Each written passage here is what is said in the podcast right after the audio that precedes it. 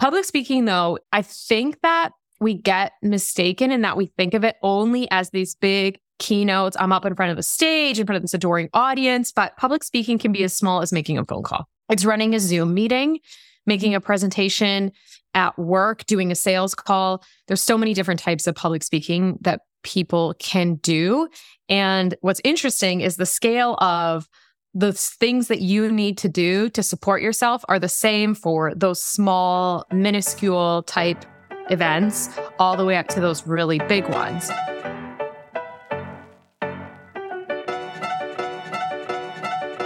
You want a career that plays to your strengths and is mindful of your energy and social battery. You dare to dream big, but you also love a quiet dinner on the couch in a big, comfy shirt. If this is you, then welcome to the Awfully Quiet podcast. My name is Hannah. I'm a corporate go getter in the body of a quiet zone seeking introvert. I build iconic brands for a living and run a business that is dedicated to get more introverts a seat at the table and in positions they thrive in. Think of this as a weekly heart to heart with your workplace confidant, someone who recognizes your massive potential and nudges you in the right direction with strategic finesse and a killer guest lineup. Find your favorite quiet spot and get ready to go places. This is the Awfully Quiet Podcast.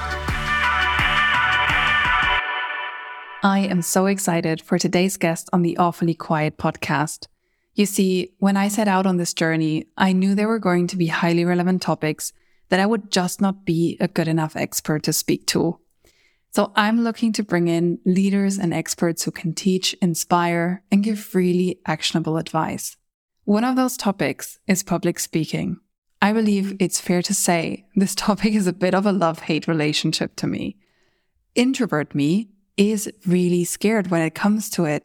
But ambitious me does really want to be able to speak up, express herself well, and do well in the spotlight just every once in a while. Whenever I see someone present themselves well or do a great job leading a meeting, I do feel that pull of, ah, oh, I'd love to be able to do that too. So I went and reached out to the one person that has been occupying my social feed when it comes to public speaking and would always be my first choice when it comes to it. And dare I say, she said yes. So I am going to be introducing Heather Morrison on the podcast today. She is an inspiration on all things public speaking and overcoming the fear of putting yourself into situations that feel out of your comfort zone. She is a media personality in Canada. She's on national TV, does sideline reporting for sporting events. She's a public speaking coach and founder of Deliver Your Best, an online public speaking program that helps people overcome fears and challenges tied to public speaking. You definitely want to grab a pen and paper to take some notes and listen to this episode multiple times because there are so many gold nuggets in what Heather shares with us. Now, without further ado, let's jump into the episode. Heather, thank you so much for joining me today and welcome to the Awfully Quiet podcast. Oh, I'm so pleased to be here. It's honestly, uh, I love talking about public speaking. So I'm just, this is a great opportunity. Yeah, I do. I do need to out myself as someone who's been following you and admiring your work for quite some time now. But if I'm honest, I think for the longest time, I've been holding myself back from the idea of public speaking. So whenever I consume some of your content, I would tell myself the story of like, oh, well, she's obviously super extroverted and confident, and she's on national TV. She's sideline reporting, and public speaking must kind of run in her blood, something she's inherently good at and probably born with. And that's not me. That's the story I've told myself. So, talk to me about how much of public speaking is inherent talent, God given, versus a skill we can train and practice over time. Well, thanks for sharing that with me because that is a very common story when it comes to public speaking mm. is that people feel that when we see someone who's an excellent public speaker that that is an innate talent or they were born that way and they're rising to the occasion which is not something that we feel that we are capable of doing and it's not true. Uh, public speaking is a skill and it's a skill that you can develop. And it's actually a skill that I really struggled with when I started. So I it, it's a little bit different for me in terms of I worked as an actress and I worked in radio. So I had a lot of experiences being in front of audiences or speaking to audiences. Where I fell apart was when I started public speaking as myself. So being asked to MC events and then it's me up there being perceived. And I couldn't believe how much I fell apart. Me, someone who had loved being in plays for my entire, you know, like teen university career. And I'd had a bunch of professional gigs at that point. And then all of a sudden, when I was asked to MC and people were looking at me and I felt like they were judging me, I just completely fell apart. So I, I didn't come by it. I wasn't born this way. I had to work on it and I had to do a lot of work to get to a place where I feel comfortable and I can manage the nerves and the pressure that come with public speaking. I love that. And I think it's an important mindset switch that we probably need to make the kind of self reflection that we need to understand that it's a skill that can be honed over time and it's something we can practice and get better at. You know, the yeah. when I think about public speaking, the picture I have in my head is I picture someone, you know, really charismatic, outgoing, zero nervousness, giving an inspirational speech in front of hundreds of people. So, from you as an mm-hmm. expert, what do you think makes for good public speaking and how might it be different from what I just described? So, what we're seeing when we see someone do that is we are seeing the result of a lot of effort and most likely as well, a lot of experience. So they're sitting there having practiced this skill many, many times. And so, and then also probably put a lot of effort into that performance. And that's something that's really important to remember. You know, when we see a professional athlete play, we never think, oh, this is just who they are. We recognize that they most likely had some talent and then they put a lot of effort into being that good. And public speaking is the same way. Public speaking, though, I think that we get mistaken in that we think of it only as these big keynotes. I'm up in front of a stage, in front of this adoring audience, but public speaking can be as small as making a phone call. It's running a Zoom meeting, making a presentation at work, doing a sales call. There's so many different types of public speaking that people can do. And what's interesting is the scale of the things that you need to do to support yourself are the same for those small, minuscule type events, all the way up to those really big ones. And public speaking is about I think the best public speakers are the ones that are able to be themselves, able to be authentic. That takes work. That is a difficult thing to do is to just show up and be yourself and not let other things interfere.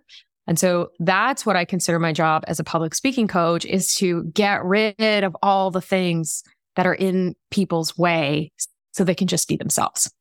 I love that. And I also love the reference to a phone call can can sometimes be as daunting as you know going on stage and being in the spotlight.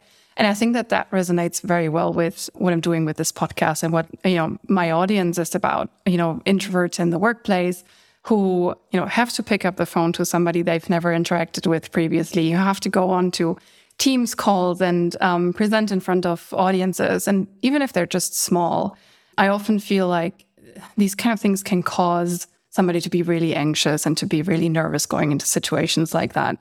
What advice would you give someone who feels anxious and uncomfortable going into these situations? How do you tackle the fear? Does it ever go away or get better? Okay, great. So there's multiple parts to this. So yeah. one of the things that I want to point out just in my research and all the stuff that I've done looking into this so I can help people with public speaking is that not all introverts are socially anxious. And not all people who have problems with public speaking are socially anxious people, but there's probably a high percentage of all those things aligning. Yeah. Because introverts are more likely to be socially anxious. If you're socially anxious, you're more likely to have problems with public speaking. So let's think about the overlap there. And so then I see why, because of that connection piece of socially anxious, why a lot of introverts would have difficulty with public speaking.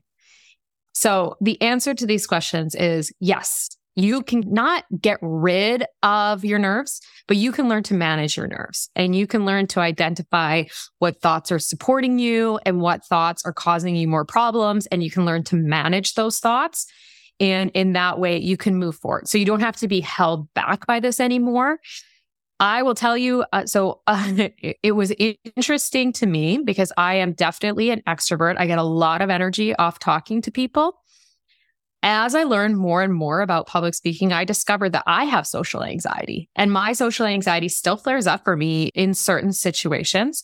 But with public speaking, I've just, I've learned to manage it so well that it just doesn't interfere anymore. So it's not that I never feel nerves and I never feel fear. I just know what to do when I feel those things.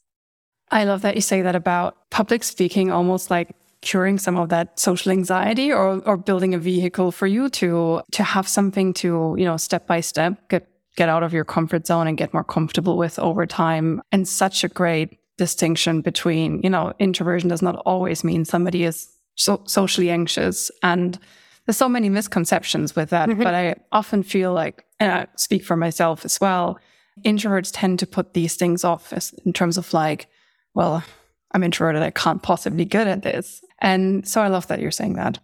The other thing mm-hmm. I love about some of the content I'm, I'm perceiving from you is this thing around it's okay to be nervous. And it's also okay for it to show to be nervous every once in a while. And what tends to happen to me whenever I'm in a situation where I'm out of my comfort zone is I shortness of breath, and I my mm-hmm. uh, my um, my face gets all red, and I'm just I'm just worried in these situations that that takes away from whatever I'm trying to convey, whatever I'm trying to say to the audience I'm speaking to, whether it be a big audience or just at a meeting. And so, you know, how can we take some of that away? How do you tackle being nervous? And what would you recommend someone like me when there are clear signs of nervousness showing? Well, first of all, just recognize that this is very common. So this issue, I mean, look at you, look, you're in Germany, I'm in Canada, right? And we're having this conversation. This is a worldwide issue. This is why I have nearly 100,000 followers on Instagram. Is so many people have this problem. We get into this place where we think it's only us. I'm the only person who has visible nerves when I'm public speaking, and that's not okay. This all comes down to the way that we think about it. So when you're in a situation and you feel nerves, what we're going to do most likely is we have judgmental thoughts about those nerves or those symptoms of nerves of your face getting red or sweating or your voice is shaking. We think, oh, this, I'm a professional. This shouldn't be happening. If I, if I was better at my job, I would be able to do this without feeling nervous. And there's all these other thoughts that will come up for us. And what we're going to do is we're going to then project. So we're going to think that when people see that we're nervous, that that's what they're thinking. But if you ever think about yourself in a situation where you notice someone is visibly nervous, whether it's a social situation or a public speaking situation, what have your thoughts been? In a social situation, when I notice someone's nervous, I think, oh, I notice that they're a little bit uncomfortable. I'm wondering what I could do to make them more comfortable. And I often think, mm-hmm. okay, maybe I'll ask them a question or sometimes I'll be like, okay, that's obviously really difficult for per- this person to carry the conversation. I will talk a little bit more than I than I usually do. Hmm. I am not like this person has no value and I'm not going to talk to them and how embarrassing and they shouldn't exist. That does not cross my mind at all. And when people see a nervous public speaker, they often think, oh, that's too bad. Or, or they think maybe not even that's too bad, but oh, wow, this is a difficult situation for them for some reason. Mm. Yeah. They're not like this person is bad. Like they don't go to assumptions about that person's capability, about that person's character. And so what we need to do is recognize that. So then when we feel these things come up, we have to know that the stories we tell ourselves about these feelings are not true. And then the other thing that we have to do is we have to accept them because whether or not you think you should look and feel this way, you do feel this way. And so there's nothing that's going to change that except for saying, this is my reality. And the, the third part of this is, is then also understanding that you can be nervous. You can be shaking. You can have sweat and you can still do your job. You can still do a very, very good job.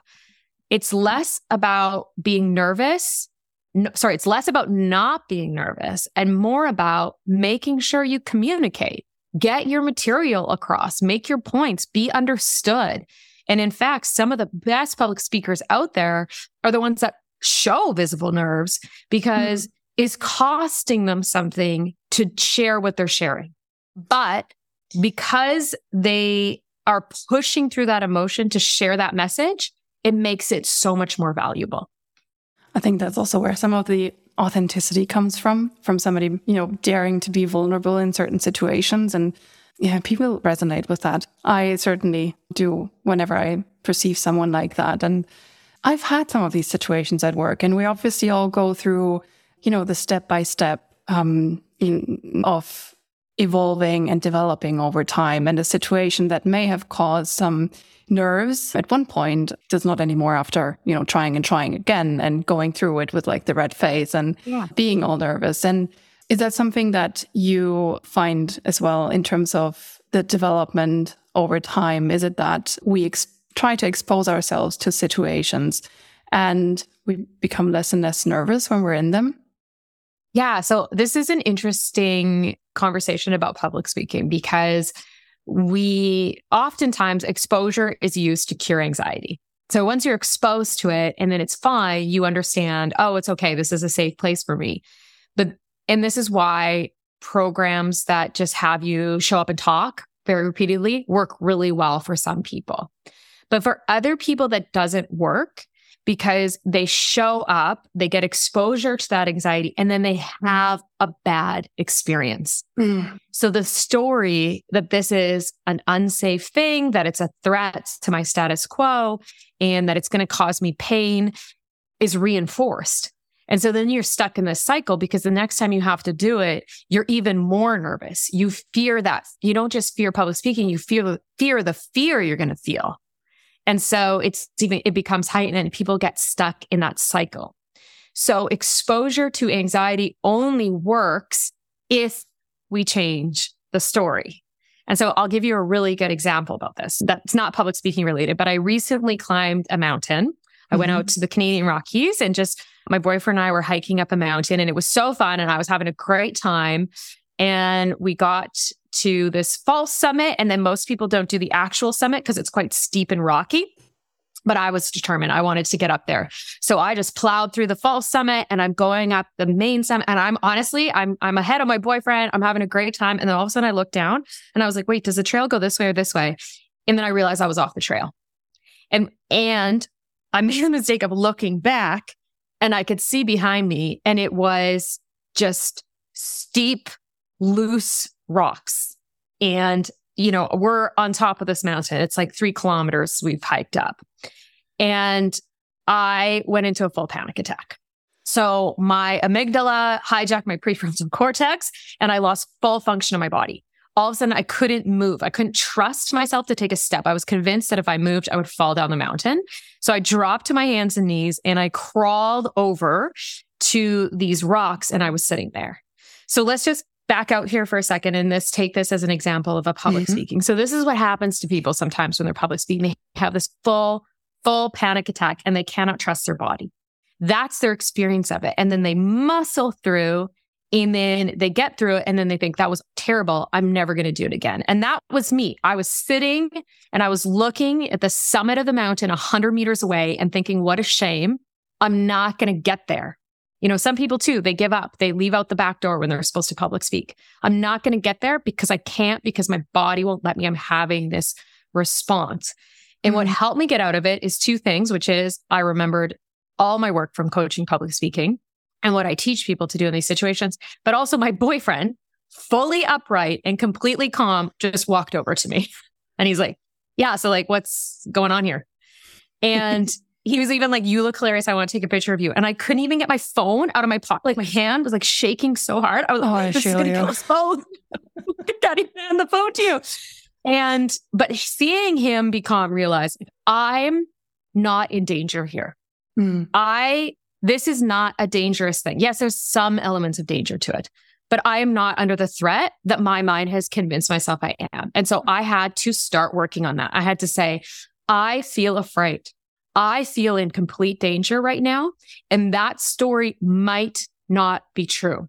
And I just kept telling myself that over and over again that I am safe. What I'm doing is safe and that, and that I am going to be okay. and that I can trust myself in this situation.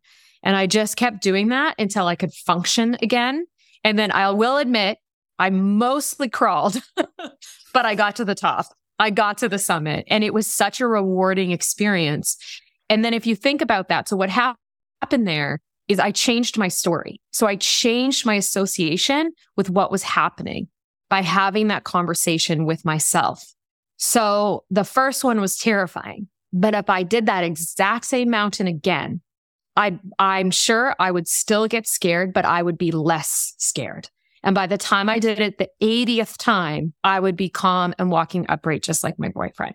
So I think this is what we need to do for public speakers is it's about that internal conversation so that you change the story. And that's how those nerves soften and go away over time. Not by plowing through not by giving up and avoiding but by changing our thoughts and our association with the event.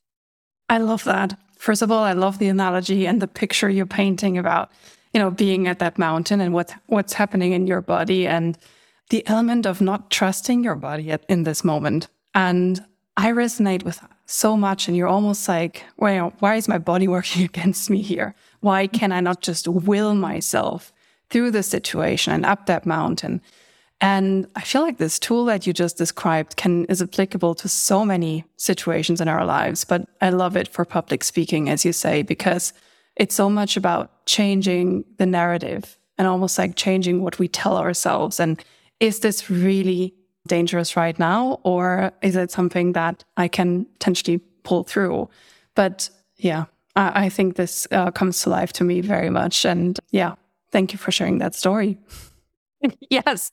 I mean, it's only good because I got to the, the top, but it was pretty hilarious. And it's just a good reminder that, you know, new experiences are scary and that none of us are, you know, that it's a human it's human nature. It's human nature to feel thing feel fear of things that we perceive to be a threat. Yeah. No absolutely. One of the one of the big things i am taking away from from your content and what i what i've heard you speak about is the part about letting go of other people's perception of us i believe i speak for not only myself if i say when whenever i am in a public speaking situation or whenever i present speak up in a meeting at work I tend to get this feeling of all eyes on me. Everyone's looking at me, um, perceiving me, judging me. And what happens is that I make it all about me and about mm-hmm. my experience. And I heard you speak about being so important to focus on the audience. And whenever we public speak and whenever we try to convey content is we're really trying to to you know to give the audience a great experience. So how do we make that switch? How do I, um, how do we stop being consumed of what people think of us and focus on what the audience really needs from us? Okay. So a few things here. So first of all, recognize that that is actually tricky. It's really tricky to let go of what people think of you and you, you might never, you, you might never be able to fully let go. And that's okay. Like it's just going to be something that you and me and lots of people have to deal with is that we fear judgment. We fear the judgment and the thoughts of other people. There's a few different things here. So, one of them is what people think of you and concern over what people think of you. Is that so important to you that you are not going to use the one life you have to do the things you want to do? Is that the pain of what you think other people might be thinking? Is that enough to stop you from pursuing your goals and your dreams and living the life you want.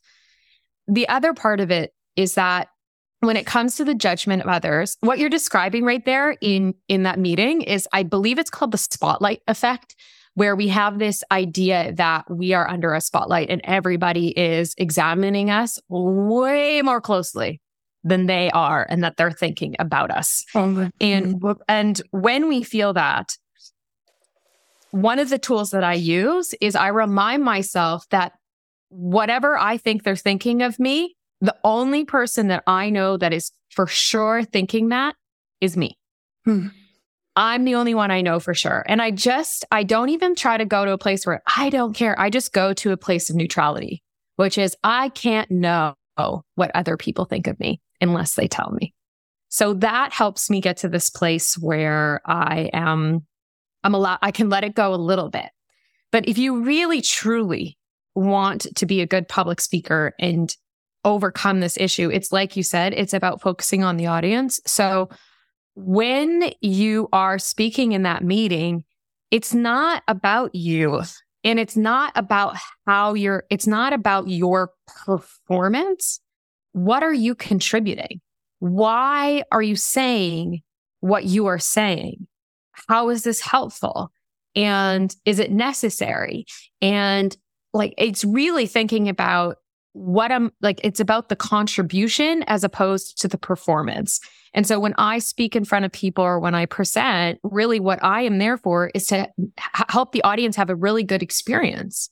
I want them to feel good. I want them to understand my material. I want them to be changed. That's my focus. Right now, I'm focusing on explaining my ideas as clearly as possible, not on how I'm saying it, not on how I look. I'm trying to get this across. And the result of which is then the person comes across as authentic. Another example would be I'm emceeing a wedding this weekend. My goal is to not be a, like look good or be funny or be like, you know, be a great MC in terms of performance. My goal is to create a warm atmosphere, to make everybody there feel like they're part of something special and make the two people getting married feel as if their love is being truly celebrated. That's my focus. My focus is completely off of myself. And when you can make that switch, then there's so much more freedom in that because then there's some like there's action that you can take in order to achieve your goal as opposed to give a great performance, which is subjective anyway. It is. And it's such a soothing thought for, for me as an introvert in terms of like, oh, it's not about me. it's, and it, it rarely isn't. I love the wedding um, example, but likewise in the workplace, it rarely is about us. It is about what we're trying to convey, what we're trying to push forward, kind of projects we work on, the things we do and are passionate about. So I, I think it's something that we probably need to learn over time to, you know, do less, less and less of to kind of make it about ourselves but it helps me a lot in terms of, you know, soothing myself and and thinking about what does the audience need from me. So, what do you do in these situations? Do you picture somebody specific in the audience and just kind of try to anticipate what are their questions, what are their needs, what do they, what do I need to give them, and what do I, how do I need to make sure to provide them with a good experience, or do you prep in advance? How do you make sure that you that the audience has a great experience? Yeah, that, I mean, those are all great questions. So it depends on.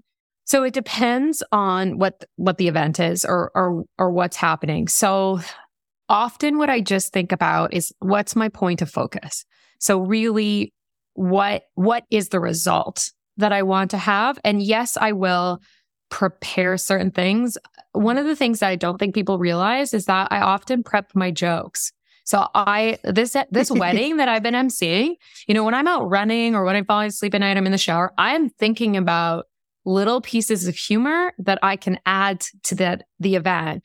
Those are not, I mean, some of the stuff will be off the cuff, but most of it is going to be prepared by me because I'm going to really think specifically about how to tell that joke in exactly the right tone also doing that allows me the freedom because I know I'm sitting on some great jokes, allows me the freedom to come up with some in the moment because I'm mm-hmm. feeling like, okay, I've got this stuff to fall back on. When I do things like sports interviews, sideline reporting, I want, you know, really when I do the interviews, the, what is in my mind or my point of focus is, is I want the person I'm interviewing to feel as if I'm very interested in them and that I'm excited for them and that I want them to look good and I want them to feel good. And and when I do that, it creates rapport. Like the result is there's rapport between me and the athlete and that whole energy tr- translates over to the audience watching. So I think that would really be the focus for individuals would be, you know, really what is what is it you want for them? And let that inform your behavior and inform the energy that you bring in. Because when we do stuff to hide how we feel or avoid, often the result is that we come across as standoffish or mm. uh, dull, like monotone. But when we have a point of focus that's outside of ourselves that we lean towards, we become much more engaging and the audience feels like they're part of it as well. I, I really like the element of finding connection and, and finding what the other person needs. And, and this is something that I believe applies to the workplace as well, in terms of that often being underestimated. We try so much to come up as strong, confident, professional. You know, we've got all our shit together and we, we, we present ourselves well. But that human factor of, you know, what what's the what does the other person really need from us? And what's their perspective point of view? Is so so important. And this this human interaction i love that you're saying that. Yeah. I do find workplaces and corp like especially corporate culture to be really diff- difficult because we are trained to remove the human aspect of it. So when our humanness is showing, when our nerves are showing, we feel like it's inappropriate. But if you're in a good culture, there's room for that. And so I think it's just a, oh gosh, I could go on for this forever. Professionalism too is like a, it's a protection thing. Like when people are being professional, they're protecting themselves. When mm. you can be a human and you can be yourself and you can speak in your authentic voice presenting, you are going to outshine anybody who's being professional because you're going to be so much more easy to listen to, which means people are gain a lot more from what they're hearing from you. I'm not saying be lazy with your speech. I'm not saying make inappropriate jokes. I'm just saying talk to them as a human, talk to them in your real voice and allow yourself to be fully seen. And that's the magic. I love that. And I do believe that's true. Whenever I hear somebody speak in in a corporate setting, I these are the cues that I'm looking for. And those are the kind of conversations, meetings, and experiences I walk away and actually remembering what what the person said and feeling like they were genuinely talking to me and I, I matter in that in that sense. Yeah.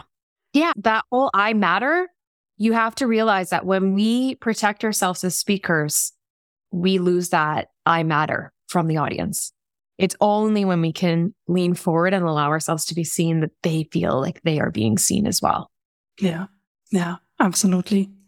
What I've taken away so far in terms of understanding of public speaking is it's, it's a lot about managing that conversation with yourself.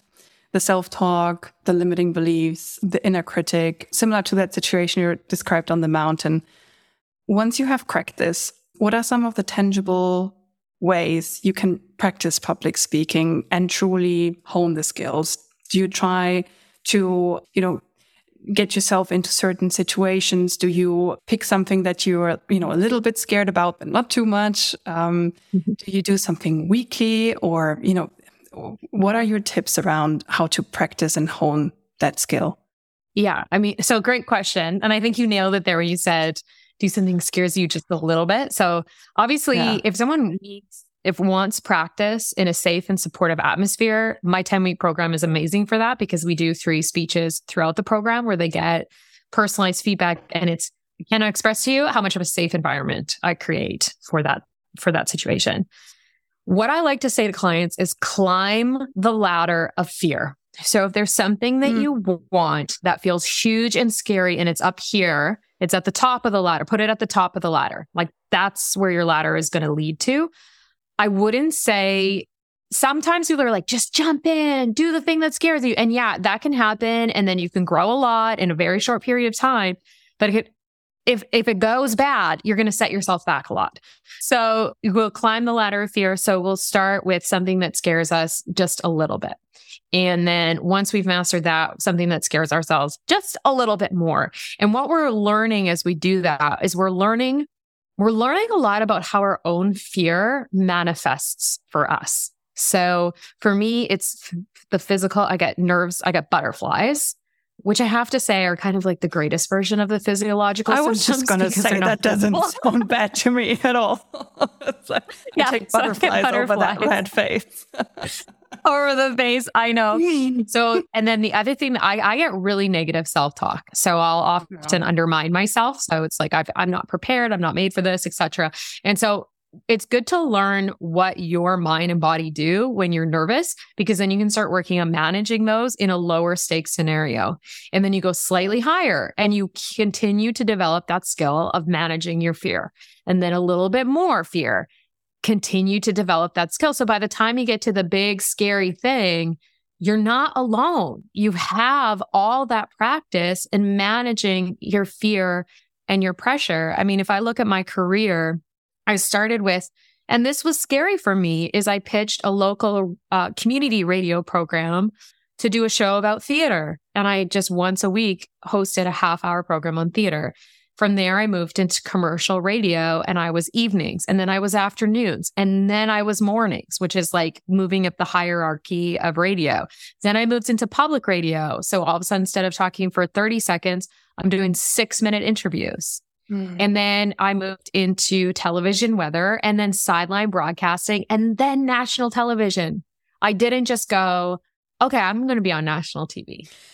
It often looks like that from the outside, doesn't it? Yeah. Yeah. Yeah. Yeah. You know, and I'm not saying like, oh, I hustle more than other people. I hustle the normal amount that other people hustle. And I just stacked all those skills on top of each other so that I could do the big fun thing that looks really cool. But I never would have been able to manage the pressure of that situation had I not done all those other things. Yeah. Yeah. And almost like allowing your body to adjust to these situations as well and for the reactions that we have and for exposure and the nervousness. So that makes a lot of sense to me. And it's probably how we we normally approach everything that we're trying to learn over time. But then when it comes to skills that we perceive as, like I said, God given or something that somebody just does really, really well, we tend to underestimate that it it takes everyone that step by step approach. And I also think that's the beauty of it. Well, Yes. I mean, it's if so here, I'll say this too, because we worry that you've mentioned like God given a couple times or that natural talent or ability. And so I'll just address that. The people that do not have a talent for public speaking have already turned off this podcast. they do not take my courses. They do not watch my page. People if you are interested in this, if you are interested in making this easier on yourself, if you're interested in developing this skill, you most likely have some type of talent for it because it's a, it's a whole idea of niche picking, which is that we choose environments that suit our natural talents. If you are interested in this, you most likely have the talent. You don't have to worry about not being talented. It's just now, what are you going to do with it? The people that have no talent have no interest, which is great, which is fine. We need all types in the world, but they're off working in IT or you know what I mean? like they're all quietly writing in, in, their in their their little cabin and they're going to come up with a great novel. Like that's what they're doing because that's where their talent lies. If you have an interest in this, you're talented and you don't have to worry about that. I love that. So what I'm taking away from the conversation is nobody's born a great public speaker. It takes some time to hone the skill to learn over time. It takes a lot of prep and putting yourself into situations that are slightly out of your comfort zone, but not all the way where they overwhelm you. I have one final question for you. Why is it all worth it? Why, what does public speaking with us? How does it enrich our experience in the workplace? I mean, truly, I'm sure that everyone would benefit from public speaking one way or the other, or from honing that skill, um, especially when it comes to workplace settings and scenarios. So, why do you believe uh, it's worth it? Yeah, I mean, great question. So, truthfully, I think developing the skill is one of the quickest ways you can advance your career because you never have to worry about what an opportunity is going to require of you. You don't have to worry that it involves speaking. So, if you're offered mm. a promotion, you can say yes. If you're offered a media interview, you can say yes, which gets your name out there. You know, I think about the people that come to me and they say, you know, for 30 years, I let my husband do the speaking or I let my business partner do the speaking. And it's like that person has just, it's taken off. They're recognized in public. They're given opportunities. They're thought of for things. And the other person stayed still. So mm-hmm. I really think that in terms of career advancement, it is a huge aspect. But the other thing is the emotional weight of it is that when you dread public speaking, which is a part of most people's work, is that it costs you so much time worrying with the nerves. And there's also the embarrassment and the shame and the avoidance, all the work to avoid that comes with it. Letting all that go and all that freed up time and energy that you have because you do not have those concerns anymore. So for me, it is so valuable to develop the skill, plus also the increased sense of confidence, of self worth, because you have uh, done something challenging and you've overcome it. Like there's so many reasons to work on your public speaking. For me, myself, I am a single mom. I own a home. I own my own business. I work for myself. I love my life. And it's because I worked on this skill. Oh, I love that so much especially what you say in terms of like standing up for yourself, earning the confidence. I think confidence is a whole other topic that we tend to think is something that we're either given at birth or we just don't have. And it, it's so important to understand that confidence also grows with our with the effort that we put in and the situations we put ourselves in in terms of you know getting a little bit uncomfortable every once in a while. And for introverts in the workplace i know that what's often a, a pain point or what's often a struggle is the sentiment of being underestimated and being overlooked just because we're a little bit quieter than the rest of the workforce. And so being able to public speak voice our opinions in meetings and speak up here and there not always in front of the big audiences, not always when there's a big spotlight, but in situations where it matters and where we really have something to say, I think this could be a great tool for, for us to not be overlooked, for us to not be underestimated, but to be able to contribute and show up. And I will say, don't underestimate the value of being someone who doesn't take up all the airtime, who doesn't speak mm-hmm. all the time. Because when you have something to say, people listen because you've been quiet. You've been thinking about what is the best thing to offer at this time. And so when you speak, it's incredibly valuable. Unlike myself, who talks constantly all day, not everything that comes out of my mouth is a gem, I'll tell you that. Right. And so it does sound like it though. just a, just honed in focused interviews. But I think that, you know, you have a lot of value. And I think that you don't have to mimic what other people are doing in order to be able to offer that value. Amen.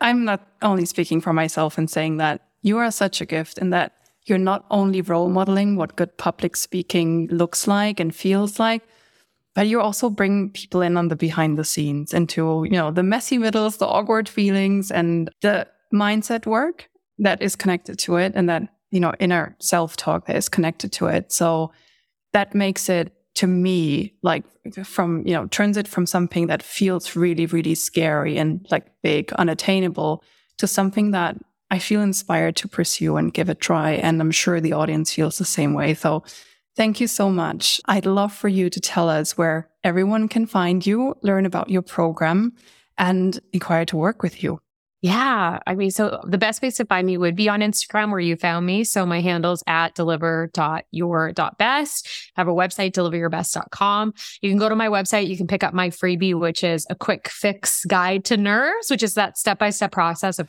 like how I talked myself down on the mountain. that's what I, that's what's offered in the, in the nerves guide. And yeah, just stay tuned because I have my 10 week program. I also am just finishing up an ebook so that's going to be up for sale soon, which is like a guide that people can purchase that's going to step them through mindset and preparation and the things that they need to work on their public speaking. Love it. All right. We'll make sure to link those in the show notes as well. I'll continue to follow. I'm such a fan. And thank you so much for coming on to the Awfully Quiet podcast, Heather. It's been such a pleasure meeting you and speaking to you about this. Thank you. Yeah. Thank you for having me. You did a great job. You're a great host. Great public speaking. I give you a high rating. Thank you so much. I hope you enjoyed this episode of the Awfully Quiet podcast. I am really committed to change the narrative of what it means to be awfully quiet. So if you know someone who would benefit from this episode, please share it with them. New episodes are dropping each Tuesday, and I can't wait for you to tune in next time. Oh, and if you want to bring a big smile to my face today, leave a five star review wherever you listen to this podcast. It means the world to me. See you next time.